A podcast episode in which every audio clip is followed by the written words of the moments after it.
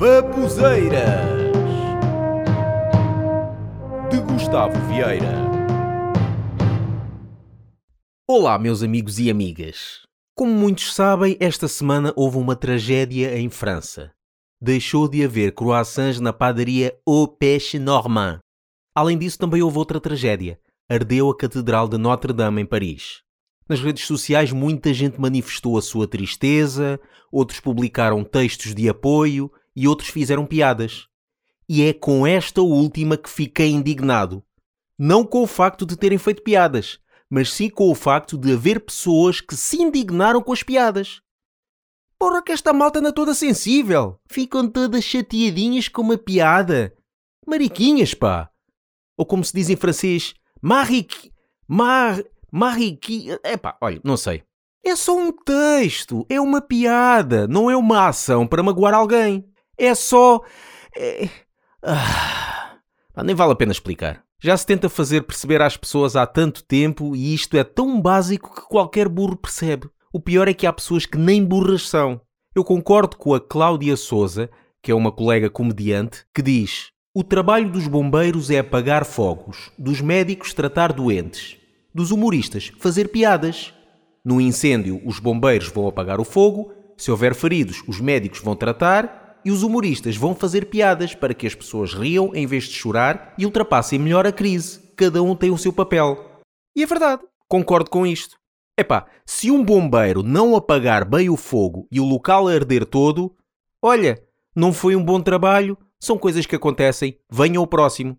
Se um médico não tratar bem o doente e ele morrer, olha, não foi um bom trabalho, são coisas que acontecem, venha ao próximo. Se um humorista fizer uma piada e as pessoas não gostarem, olha, recebe ameaças pela internet, leva um processo em cima e poderá ter de cumprir pena. Mas há situações em que um humorista não deve fazer piadas. Ah, é? E há situações em que um bombeiro ou um médico não deve atuar? Até quando não é preciso, eles atuam. Mesmo que não haja incêndios, o bombeiro pode trabalhar o local para prevenir algum fogo. Mesmo que uma pessoa não esteja doente, o médico pode vê-lo para ver se está tudo bem. Da mesma forma que um comediante pode fazer uma piada, quer a situação seja alegre ou triste. Aliás, fazer piadas com coisas alegres faz muito pouco sentido. E mesmo que um comediante as faça, vai haver alguém que diga que não teve piada nenhuma. Epá, eu estou farto desta gente sensível. Pois, mas dizes isso porque não aconteceu contigo. Se fizerem piadas sobre ti, ou sobre a tua zona, ou sobre algo de mal que também te aconteceu, não ias gostar. Ia, ia. Aliás, já fizeram e gostei. Porquê? Porque eu tenho sentido de humor e sou. Uh, como é que se pode chamar a isto? Humano. Bom, vou deixar de falar deste assunto. Vou agora terminar com uma rúbrica que de vez em quando vou fazer e que vou chamar de Personalidades da Semana. Pode ser uma pessoa, várias, uma organização, algo que destaco por, por alguma coisa que se fez ou se disse nestes últimos dias. Será porque fez algo que gostei ou que não gostei?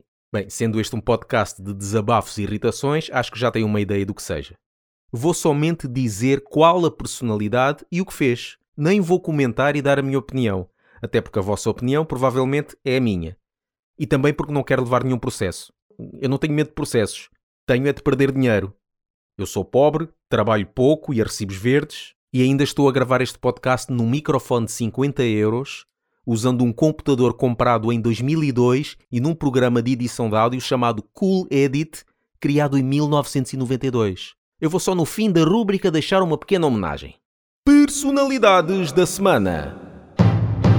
A Fundação Francisco Manuel dos Santos fez um estudo ao qual propõe que a reforma passe a ser dada aos 69 anos de idade para sustentar o sistema de pensões. O setor dos combustíveis vai aumentar novamente o preço da gasolina e gasóleo. Dizem, mais uma vez, que tem a ver com a cotação do petróleo nos mercados internacionais. E foram estes os assuntos, e eu agora vou deixar aqui a minha homenagem.